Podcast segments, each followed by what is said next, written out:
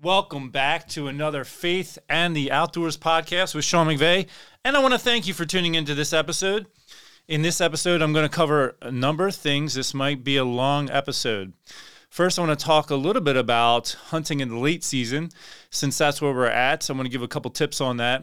Secondly, I want to address um, my love for Jesus and share that with you. Especially want to talk about that in the form of the context of the church. There's an altar in the Catholic Church. I want to explain what that is, uh, some of the liturgical vestments, and I also want to address the uh, very misunderstood uh, declaration that was given regarding blessing of same-sex couples that this has been so misunderstood by the general public, so incorrectly um, recounted in the news, and there's a lot of people who are Christians who have just listened to the news and drawn the an incorrect conclusion of what is being said, and I'm going to address that very clearly for you here, and I am going to give you the correct understanding of what the church is saying with this document. So I'm going to comment on that as well. So all that in this, and uh, you know what else I'm going to include early on here in this episode is why am I doing the Faith in the Outdoors podcast? Why am I sharing so much Catholic theology on my Sean's Outdoor Adventures archery and hunting channel? Uh, because that's the reason why I've lost probably a thousand subscribers in the last week, and um, and I don't care the least bit. And the reason why I don't care is because I love the Lord Jesus and I'm doing the Father's will, and I'll explain that in just a few minutes. First, let's begin with a prayer as we pray to our Father in heaven, in the name of His Son Jesus, and through the power of His Holy Spirit. Lord, I'm begging you to grant the grace of humility to all of us, especially anyone listening to the message today, that I am trying to provide on behalf of you and your Son Jesus' bride, the church. Lord, help listeners come to this message with docility and tenderness of heart, that they may hear what I'm saying and not be obstinate to the words that come out of my mouth today on your behalf. And I pray this all in the mighty and powerful name of Jesus. Amen. In the, the Father, Son, Holy Spirit, Amen. I need to say that because I I posted a short video explaining the, the Pope's document last week and had a lot of people commenting and uh, reaching out to me on that. And it, they don't they won't listen to me. they will listen to non-Catholics incorrectly recount the this what this do, what they think the document means this document is written for priests and bishops who have extensive education in the Catholic faith. And so there are a lot of details in there that there are a lot of teachings, I should say, that you must previously understand and fully embrace to understand what's trying to be communicated. If you don't have those foundational teachings in you and your understanding, then you're going to misunderstand a lot of the other message. So that's part of what's going on. I'll get into that a little bit. First, like I said, I want to start off with uh, tips for the late season. So here we are. Um, our late season has started this week, and I was out the other day. It was about six degrees, the real feel, and I saw a few deer several hundred yards away at, at first light, and it got to be about 8.30 in the morning and i was like you know what i think i'm just going to pack it up because i am really cold and I don't really want to deal with a deer right now in six degrees. So I'm just going to call it. But before I did, I was like, you know what? I'm going to let out a couple grunts. So I let out a couple soft grunts, put the grunt call away. Within a f- within a minute or two, I had deer coming to me from multiple directions.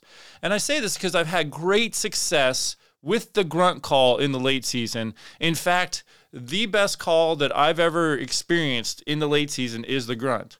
I don't really get into rattling because the the the language of rattling is not necessarily an attractive language in the late season in general. I'm not saying it's not going to work, but bucks spar a lot in the late season, but they do it gently. They just kind of get into these soft sparring pushing matches like they do in the pre-rut. And um, because the aggressive period of the rut's over, they're not looking for aggressive fights, especially because as you get later in the season, it becomes easier for their antlers to fall off and they, they actually continue the breeding process up until even March. That's why you'll sometimes see fawns with spots still in October, because that, that that fawn's mom was bred very late, so it was born very late. So anyhow, um, if two bucks are sparring, it's because they're hanging out together and they're like, hey, let's just you know let's push around a little bit. It's not like another buck's here to oh oh there's a fight over there. I'm gonna go check that out and see what's going on because that's not the language at that time of year. So uh, my tip then is, you know, do a little grunting sparingly, and you might bring some deer over to you. I've had great success with that in the late season. Um, and last night I went out to my friend's lease. He let me go over to his lease, and I figured I'd give that a try. I had a great outing. I saw probably 15 deer. Uh, unfortunately, though, um, my video camera ruined a chance for me to get a shot at a buck. So I was filming and I was getting lots of footage. I'm like, okay, that's enough. So I turned the camera off. And then one of the deer came right to me and it was coming straight downwind to me. I was like, oh man, it was a fawn though. So I'm, I was like, I hope I get away with it. And it was probably 12 yards. It walked past me, walked right through my wind, and it didn't spook. So I was really happy. I was like, I was thanking God and praying, you know, God, please don't let this deer spook because all the other deer that are right over there, it could ruin things. And so it's hanging out, feeding about 12 yards to my right. Then another doe pops out about 20 yards to my left. So at this point, I turned the record button off on my camera, but I didn't hit the power button because it it makes a, a a messy clicking noise when it powers off. It's my old camera and it's got a little some issues. So I was like, maybe the deer will walk off by the time it powers itself off. So I'll just kind of let it go and let it power itself off. It takes like five minutes and then it goes into the shutdown mode. So I'm standing there like perfectly still, looking at the deer to my right, and then kind of turning my head, looking a little bit to the deer to the left, make sure they're not looking at me and then my camera goes when it shuts off. And I look over and it didn't spook the little deer. I'm like, whew. Well, what it did do is it spooked a buck that I didn't know was like five yards behind me, walking up straight to me in a grass field. so I didn't hear it coming. I just hear th thump, th thump. I turn around, I just see the the the rack.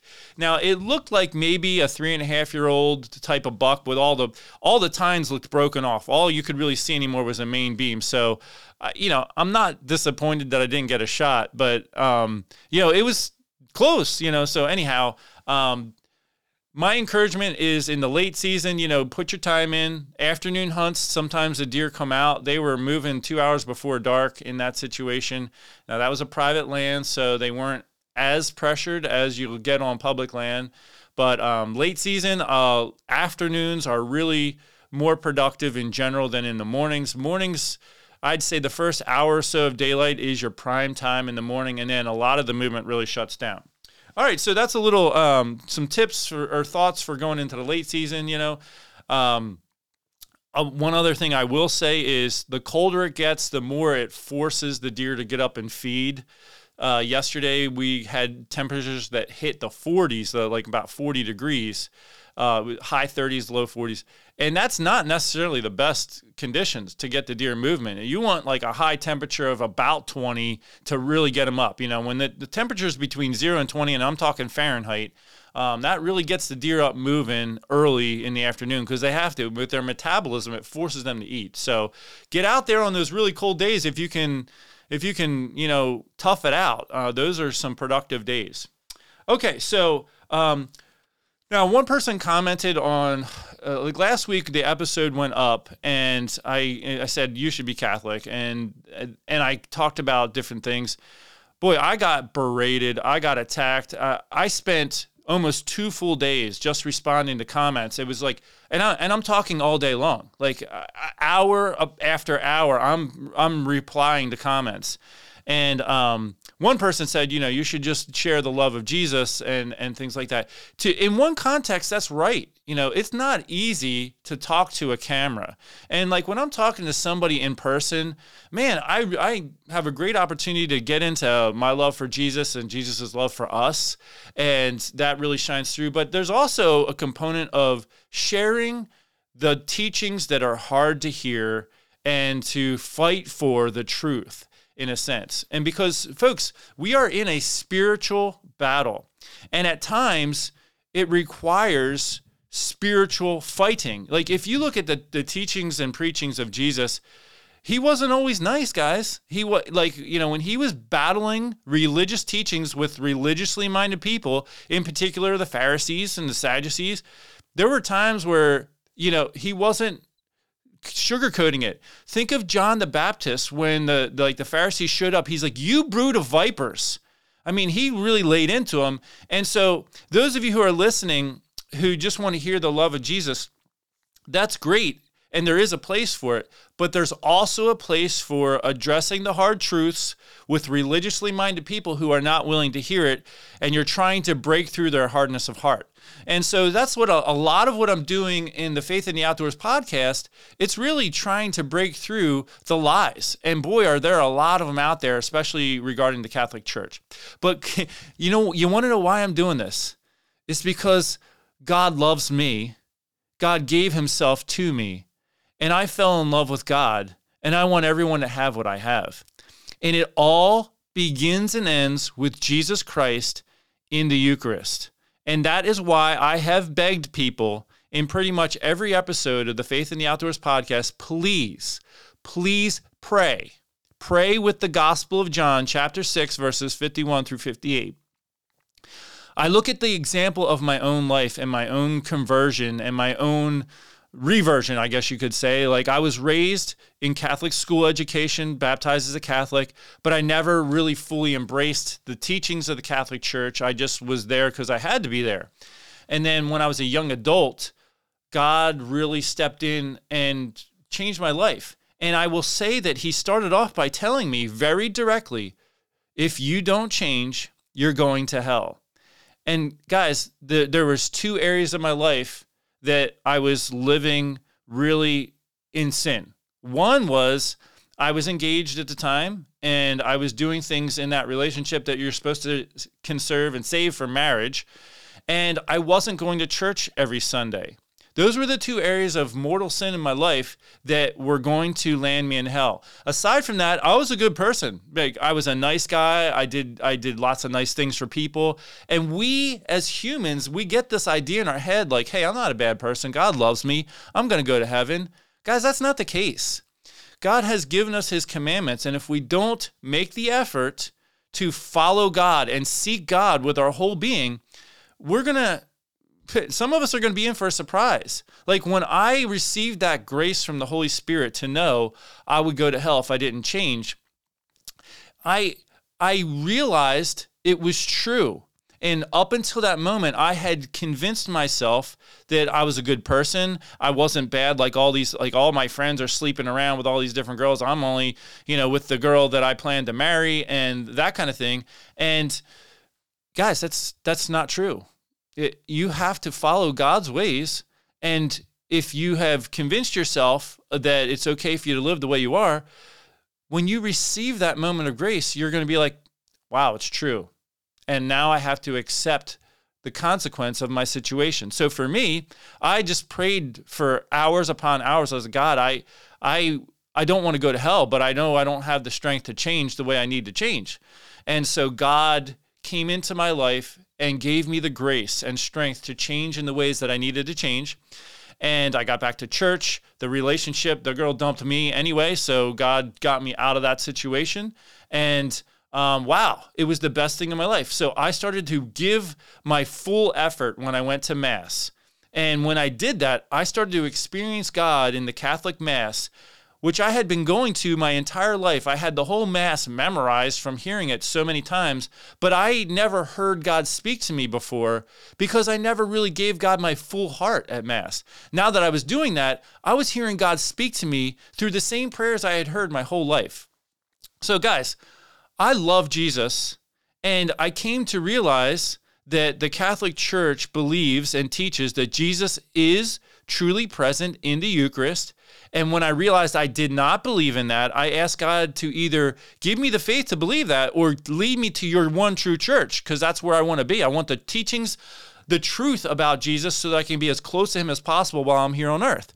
And Jesus Christ led me to the Gospel of John, chapter 6, to that passage, and the Holy Spirit filled me when I was reading that passage to the point where I thought I levitated. And I'm not exaggerating. I had to look down at the ground because I was so filled with God. I was so filled with joy and love and faith. And I was like, oh my goodness, it's true. And I, I, I never believed it. How, how come no one ever showed me this? You know, and so I was dumbfounded you know, as a Catholic, why aren't we preaching this passage till we're blue in the face? And if you haven't noticed, guys, I have been preaching this passage even though I'm not yet blue in the face because this is the pivotal teaching of everything about Jesus Christ. Jesus said he would be with us always until the end of the age. And he didn't just mean spiritually, he meant, I will be with you physically till the end of the age. And here's where I want to incorporate something that, see, the Catholic Church is so deep and rich and goes all the way back to the beginning of humanity that there's so much people miss. Even like I was referring to this document that I'm going to talk about later. There's so much background that you need to know to even understand what's going on. First and foremost, when God created us, He created us a priestly people who offer sacrifice. Go back to the very beginning with Cain and Abel, the sons of Adam and Eve. What were they doing that caused the death of Abel? They were offering sacrifice to God. They were offering sacrifice to God, my friends. That is a priestly gesture to offer sacrifice. And Cain became jealous of Abel because Abel's sacrifice was pleasing to God, Cain's was not. And so he killed his brother over it. Guys, from the very beginning, we're called to offer sacrifice. Throughout the Old Testament, what are they doing? They're building altars to offer sacrifice. Now, if you're a Christian, you know that um, Abraham's son Isaac is a foreshadowing of God the Father and Jesus his son. So his Abraham's only son through his wife Sarah was Isaac. And God calls him to sacrifice his only son. And so Isaac, his son, carries the wood on his own back and says, Father, here is the flame, here's the wood. Where is the lamb for sacrifice? And Abraham says, God himself will provide the lamb. And so he goes, builds an altar, goes to sacrifice his only son on the altar. And then the angel of the Lord says, Nope, don't do it and you know you've shown your faithfulness to God. You're willing to give up even your only son. And then he, you know, he spies a ram and and slaughters a ram and sacrifices the ram on the altar instead. Folks, throughout throughout history, God's people offered sacrifice to God on the altar. And Jesus is prefigured here carrying the wood of the sacrifice on his own back to be sacrificed on the altar. Now, here's a huge misunderstanding that non Catholics have of the Catholic faith, and I'm going to hopefully spell it out real clear for you. And hopefully, you're going to believe the mouth of this devout Catholic over some non Catholic who misrepresents this in a different way. So, we believe that Jesus died on the cross so that he could basically save us from our sins. Okay? That's what we believe. Now, because of what God has ordained throughout human history, the offering of the sacrifice on an altar, we see in a Catholic church when you walk in, what's the first thing you see? An altar. Okay? You walk into a Catholic church, front and center is an altar. Now, here is the big misunderstanding Jesus offered himself on the cross once and for all. The sacrifice on the cross has been made. We do not sacrifice Jesus over and over and over again. what we do at the command of Jesus is we make present the body of Christ that was sacrificed, and we then become one with Christ. So, Jesus is not being sacrificed again. His sacrifice is being represented on the altar so that we can ex- can receive the grace of Jesus himself on the cross. Now, Jesus said, "I am with you always to the end of the age." Jesus also came to save us. Here's the depth of the Catholic belief and the plan of God is that when we accept Christ, Jesus, we don't just get a spiritual connection with Jesus. Folks, what has to happen if God wanted to be physically one with you and not just spiritually one with you? What has to happen? You have to eat the body of God if the body of God is going to be one with your body. Folks, Catholics are not just spiritually connected to Jesus. We are physically one with Almighty God because of His plan.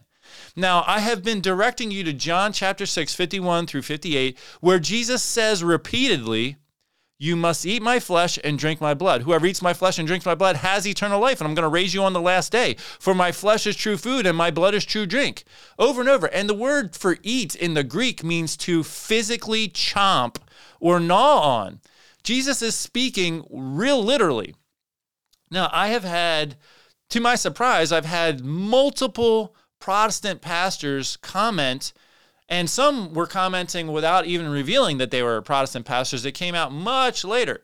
Um, but I I got a little concerned for those individuals in one respect, in that we as teachers will be held with a higher accountability because if you are teaching incorrectly, you are leading people astray, and that's on you. Now, I have been directing everyone to Jesus Christ and Jesus Christ's words, and I have been begging you to pray with the words of Jesus. Why am I doing that? Because I love Jesus. I love my Father. I love the Holy Spirit. They have loved me to the point where I'm willing to sacrifice everything for their sake. Folks, I gain nothing out of doing this podcast except for losing followers. That's all I get out of this is losing followers. And I don't care because this is what God has called me to. And here's, I want to interject this. One person, um, his name's Nathan, he, he commented like on Facebook and he said, you know, I used to follow you. I got into you for the hunting videos and the, the, the, um, the map reading challenge and now you know yeah you always did mention god but now with all this theology stuff i'm unsubscribed. I'm no i don't i don't follow you anymore. I'm done. And i've had a lot of people say i, I joined for the hunting and now i'm unsubscribing. And you know all that is, a representation of is m- my lack of doing what god asked me to do from the beginning. It was my own fear that kept me from being more outward about everything I share now. And the Lord had to to convict my heart, uh, you know, probably a year ago. He basically said, and, and I didn't hear a voice speak to me. It was like I was understanding what was happening, what God was saying to me. And and the basic message is, Sean, you have been catering to people to try to, you know, provide content that they'll like, to try to, you know, you've, you've been holding back on, on the truth because you want to keep followers. That's not what I called you to do. I called you to spread the truth, and you're not doing it. And I was like, Lord, I repent. I am sorry. And folks, that's when you saw the turning point. I have changed, and I am now the person I should have been from the beginning. I should have always been outward and explicit about my Catholic faith and Catholic teachings because that's what I'm called to do. And so this is a great purging going on now. Those who who were here when I wasn't being the full me of who I'm supposed to be, uh, they're gone, and and that's fine because now I'm doing what God has asked me to do finally after all these years. And I've had this YouTube channel for over 10 years, you know, and it took me, you know, till about a year ago when I really started to understand okay, I'm not doing it the way God wants me to do it. And now I'm doing it the way God wants me to do it. And I'm not doing it for gaining followers. I'm losing followers, and that's fine. I'm doing it for the Lord God.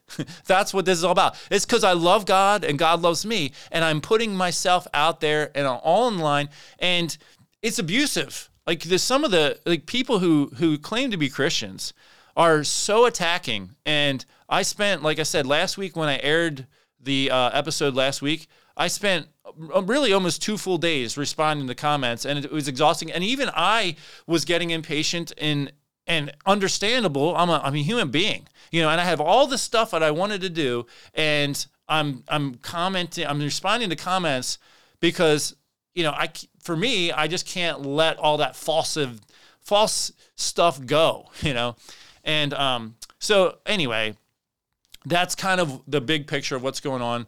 Now, as far as the altar in the Catholic Church, when a priest comes in in Mass, he represents the presence of Jesus. He comes in and he reverences the altar. We do that for two reasons. The primary reason is this is the place where God shares his sacrifice with us. We all get up and walk up to the altar, a true altar call, every Mass, and the priest or extraordinary minister of the Eucharist or deacon holds up the Eucharist that we now believe is the body of Jesus through the power of the Holy Spirit. And the priest says, the body of Christ. We say amen, which means I believe. I believe this is the body of Jesus. And then we receive Jesus Christ himself into our bodies. And then the physical and total Jesus Christ becomes physically and spiritually completely one with this mortal human being. Like, oh my goodness. Like it it's mind-blowing. It's it's so mind-blowing that we can't fully comprehend it. But it's the gift of Jesus to us. So that's what's going on at Mass.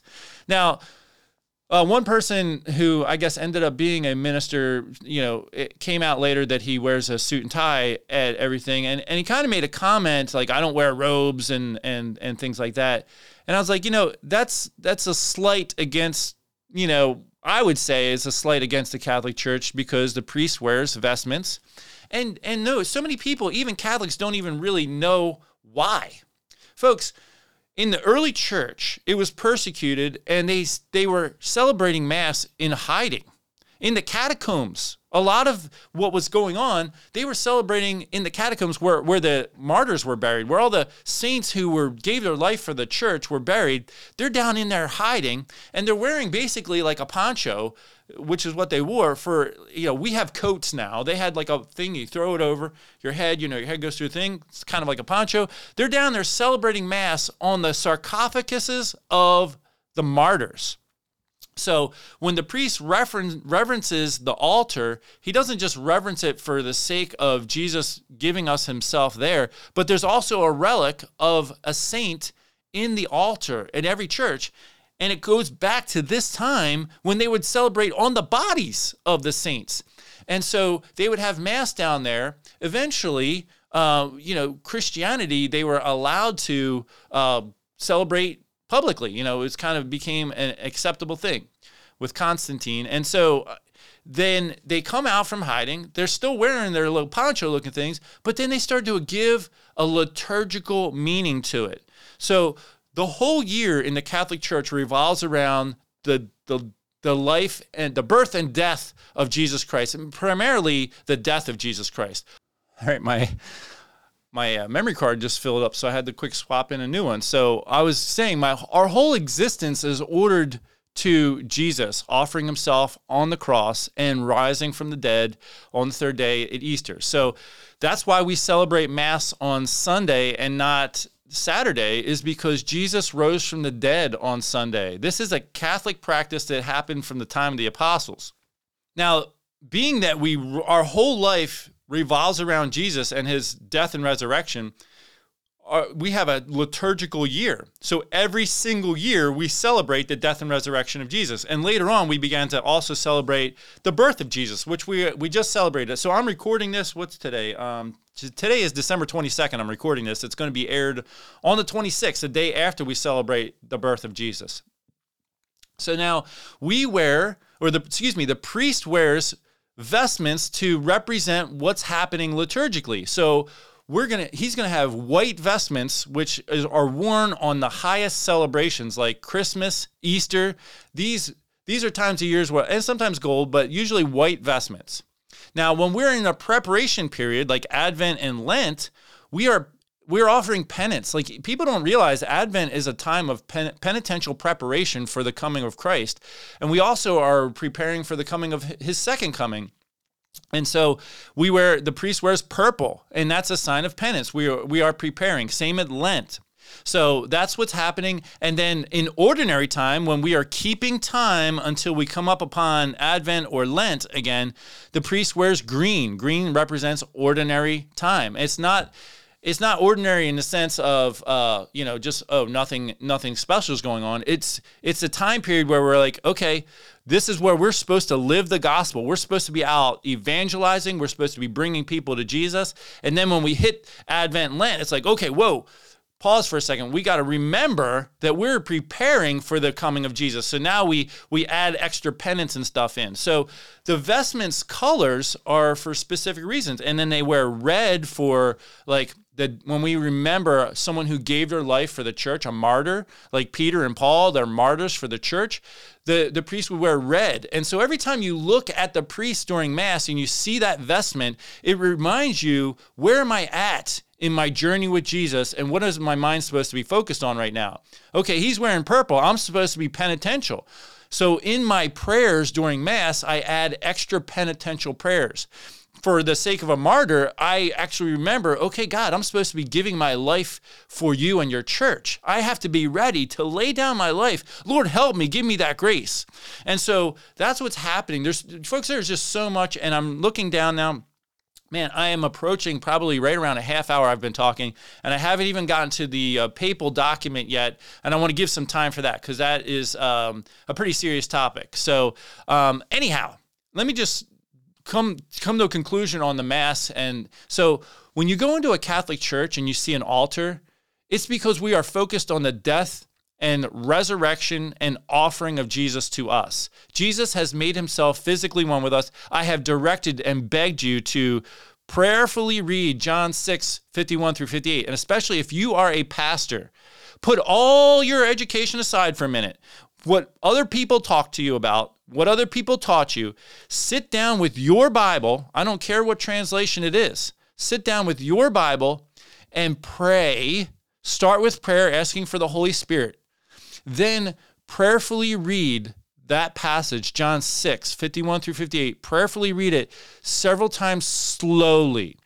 Let God speak to you. Say, Lord, I love you. I give my life to you. I don't want to give the wrong teachings about you. Help me know the truth so that I can share it. Speak to me. What are you saying here? Because, guys, this is the pivotal teaching. If Jesus is present in the Eucharist in the Catholic Church, then you need to respond to that. If he's not, then carry on as you have been. But I'm here to tell you he is. And the only way you'll get to that faith is to ask for the gift of faith and ask for the Spirit to speak to you. What is God trying to say to you? And you'll notice if you read past that at some point, in verse 60, Jesus' closest disciples, which you are one of, said, This is a hard saying. Who can accept it? Then Jesus mentioned a literal event. So, a literal context that what if you were to see the Son of Man ascending to where he was before? That is a literal event that was going to take place. It is the spirit that gives life, the flesh is of no avail. And the flesh means our fallen human nature. You need to follow the Holy Spirit and not your fallen human nature. Guys, this is the only place in Scripture where Jesus invites the 12 apostles to leave if they don't want to believe in this teaching.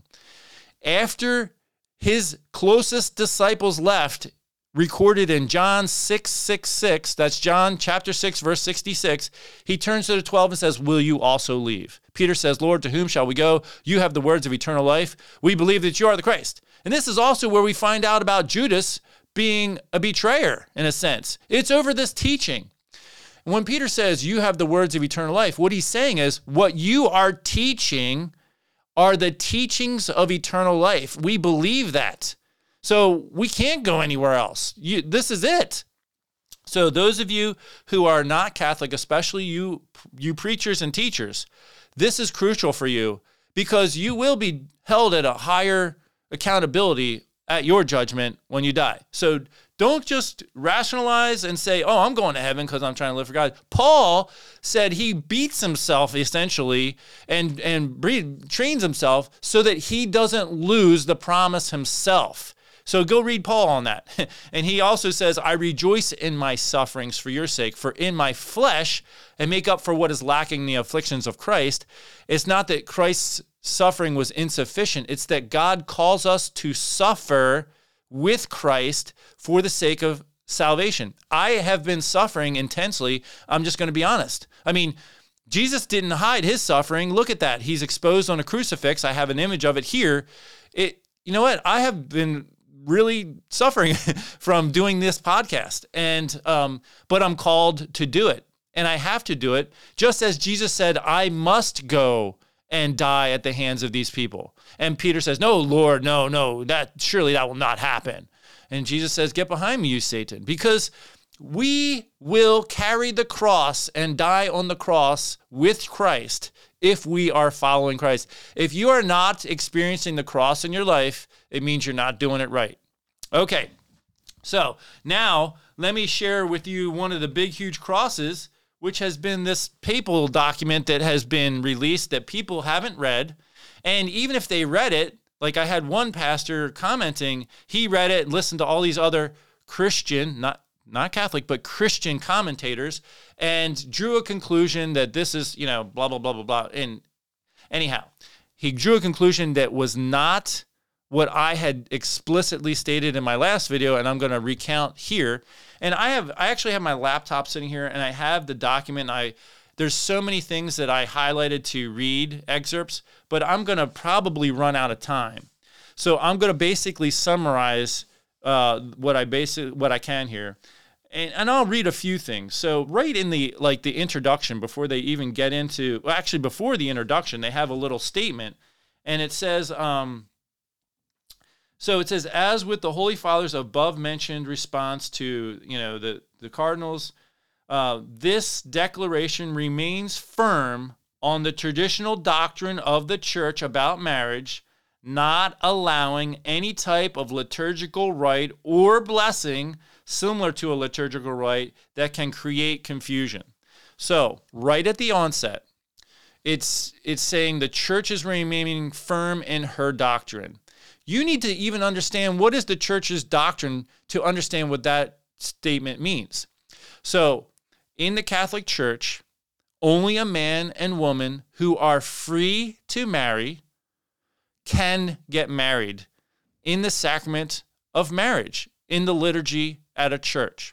And in fact, if you, even if you're Catholic listening right now, if you did not get married within the context of the church with the priest or deacon there to bless the marriage, then you you you basically are not currently living in a valid recognized marriage before God. Like if you had a destination wedding on a beach somewhere, if you went to justice of the peace, you need to go and get that rectified. You need to go to a priest to have your marriage blessed properly so that you are living in a licit sacramental marriage. So uh, get on that if you're in that category. And so anyhow, that's that's first and foremost. Secondly, and I stated this in my other video, the Catholic Church's teaching on sexual morality is that it is a mortal sin to engage in sex outside of marriage. I restate, it is a mortal sin to engage in sex outside of marriage. If you are not a, a validly married couple, you should not be doing that. That means you should be living celibately. Now, this is going to be hard to hear because guess what?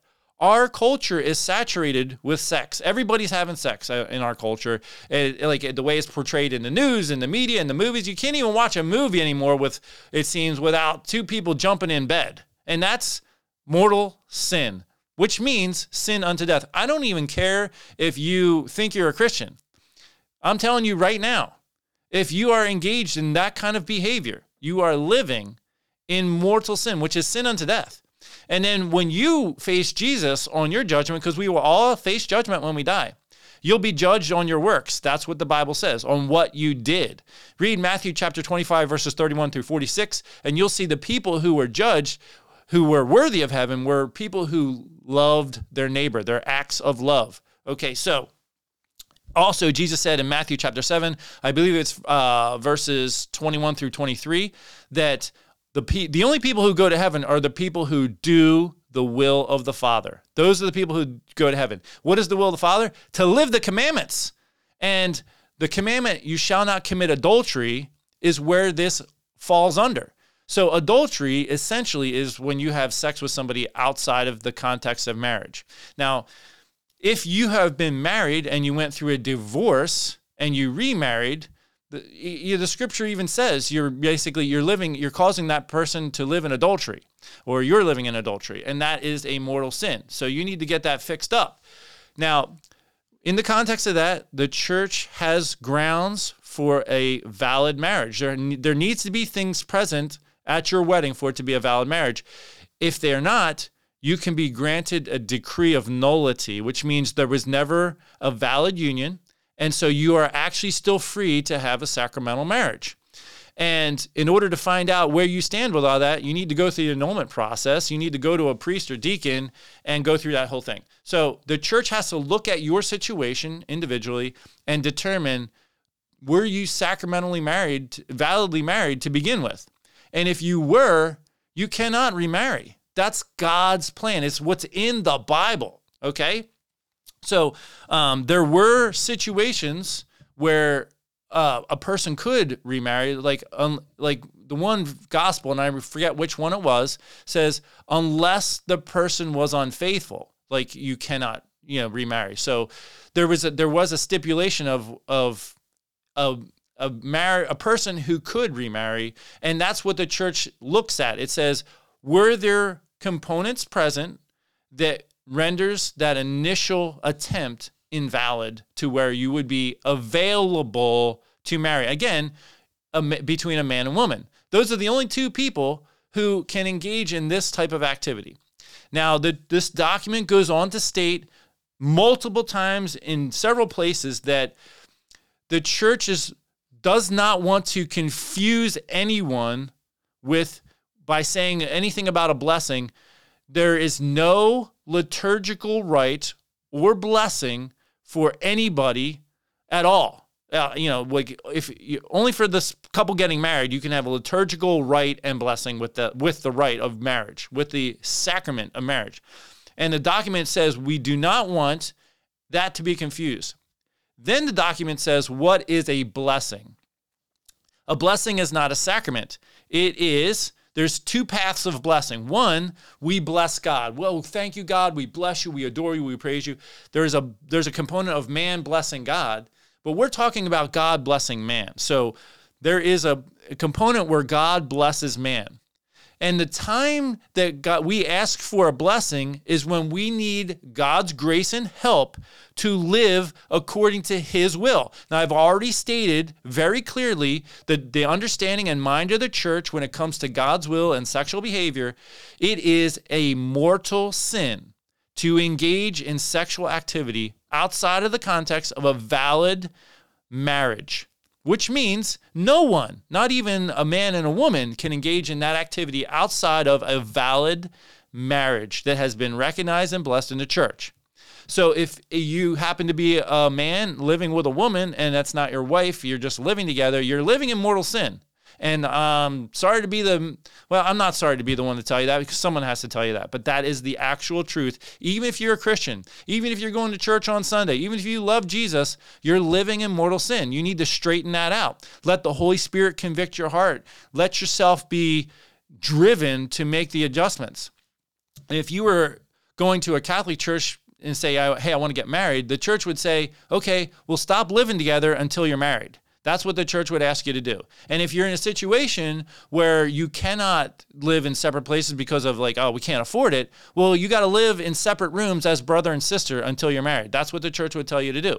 So, in order to do that, you need God's grace. that's where you can ask for a blessing. So this document is not just same sex couples, it is heterosexual couples too can ask for a blessing and say, but what is the blessing? It's not to say we agree with what you're doing.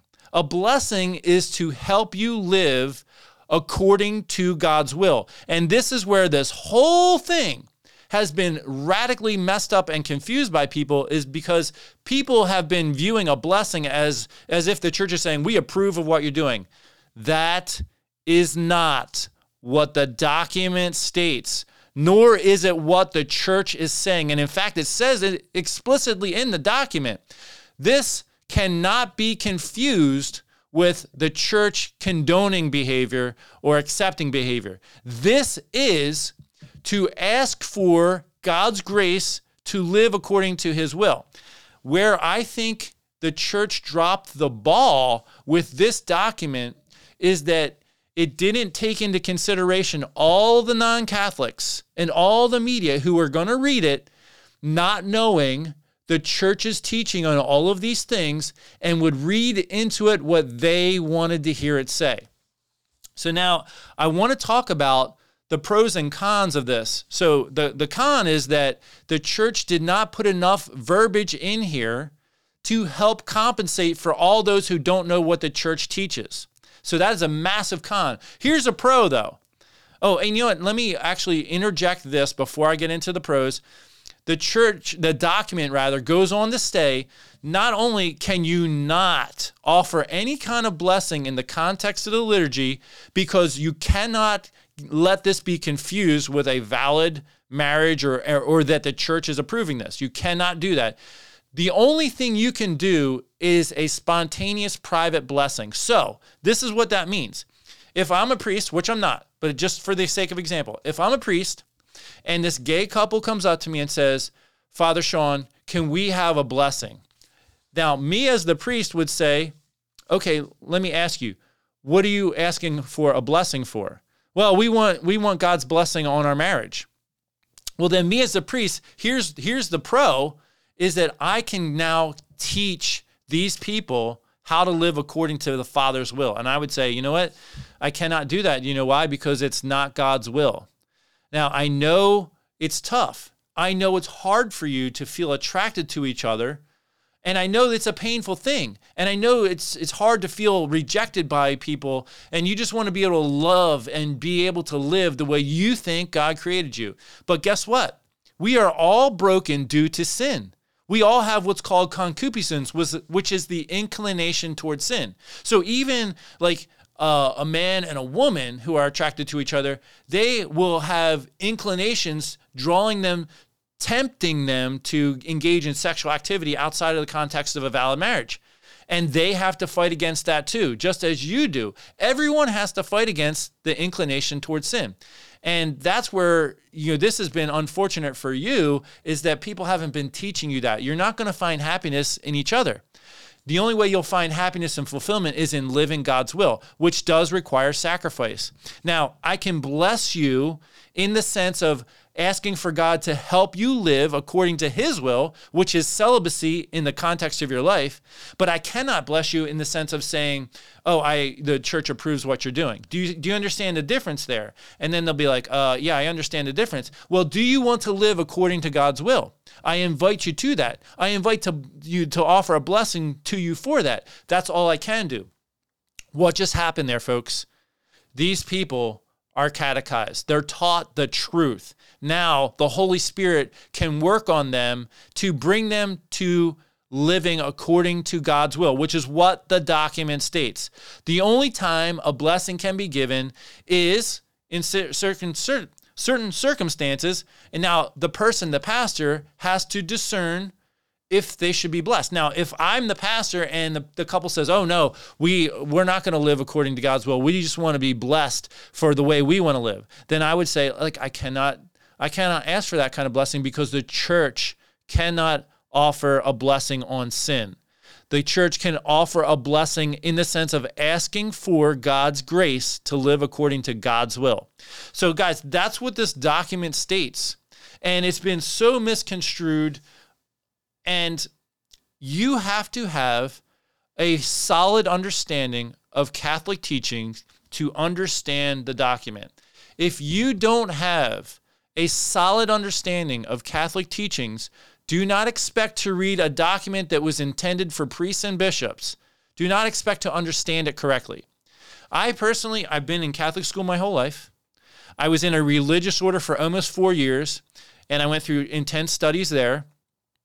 I have a master's in theology, a, a Catholic from a Catholic college. I have extensive education in the Catholic faith. So I understand what the church teaches and I understand what the church is saying.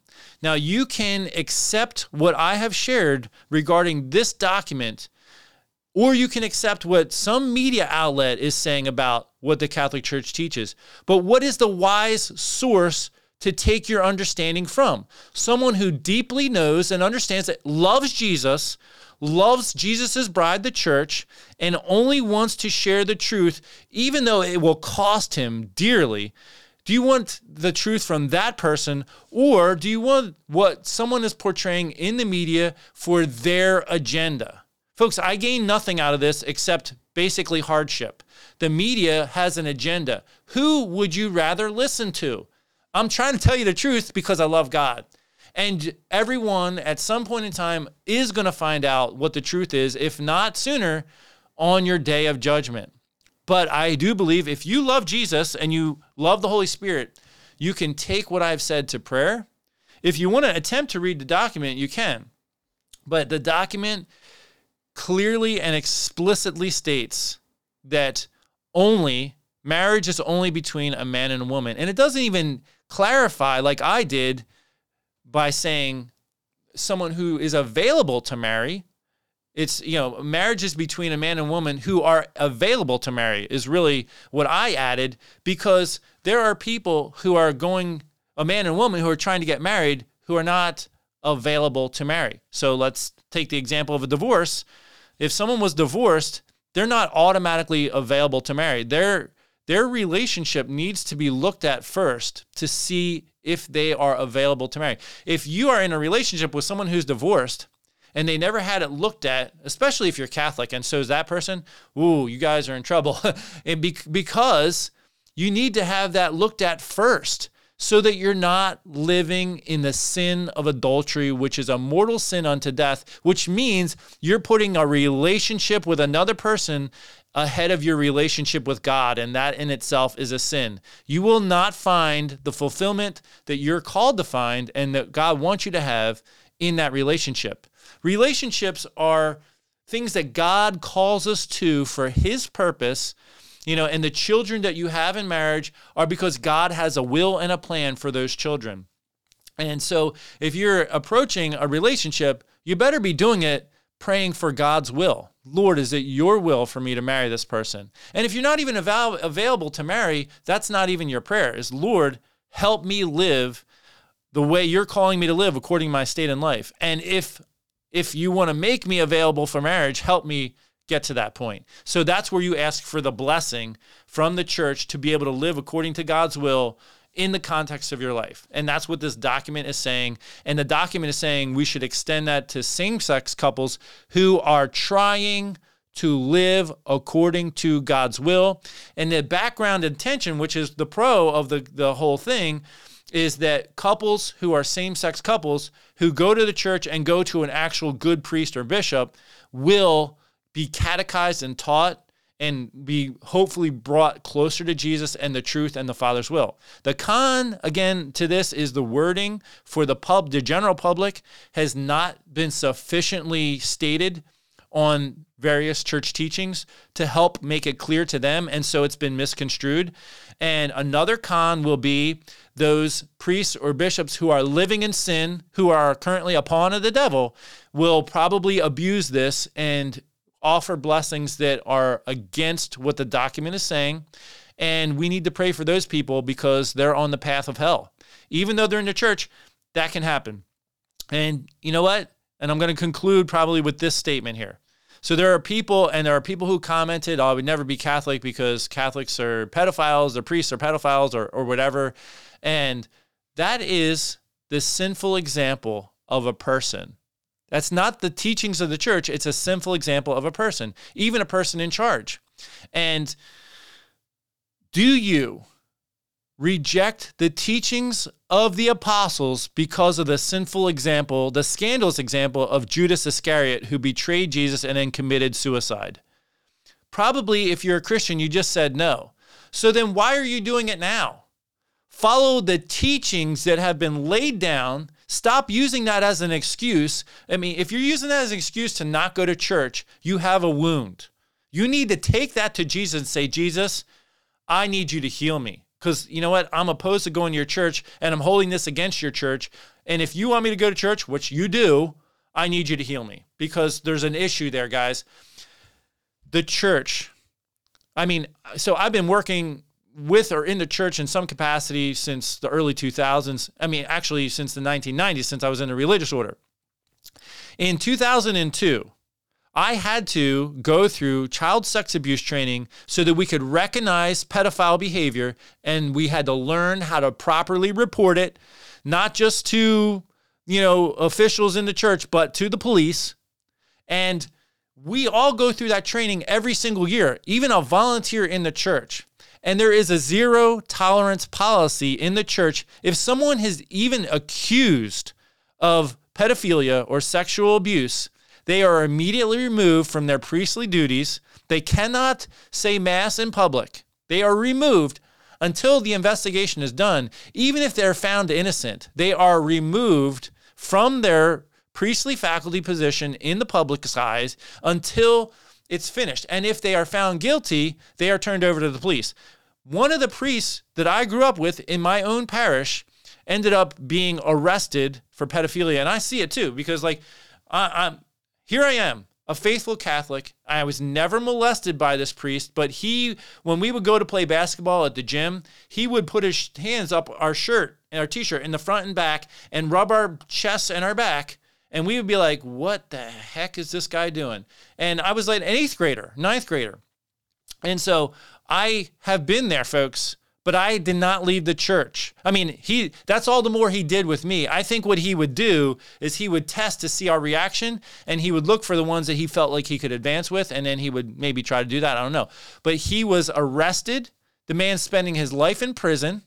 I think um, his father, Father Brennan, he was in the Archdiocese of Philadelphia. If you want to look him up, you certainly can. I know for a while he had moved to New Jersey when he was removed from office. He was not allowed to celebrate Mass, but ultimately he was arrested and put in jail. And folks, that is because the church repented because the church handled it incorrectly in the beginning.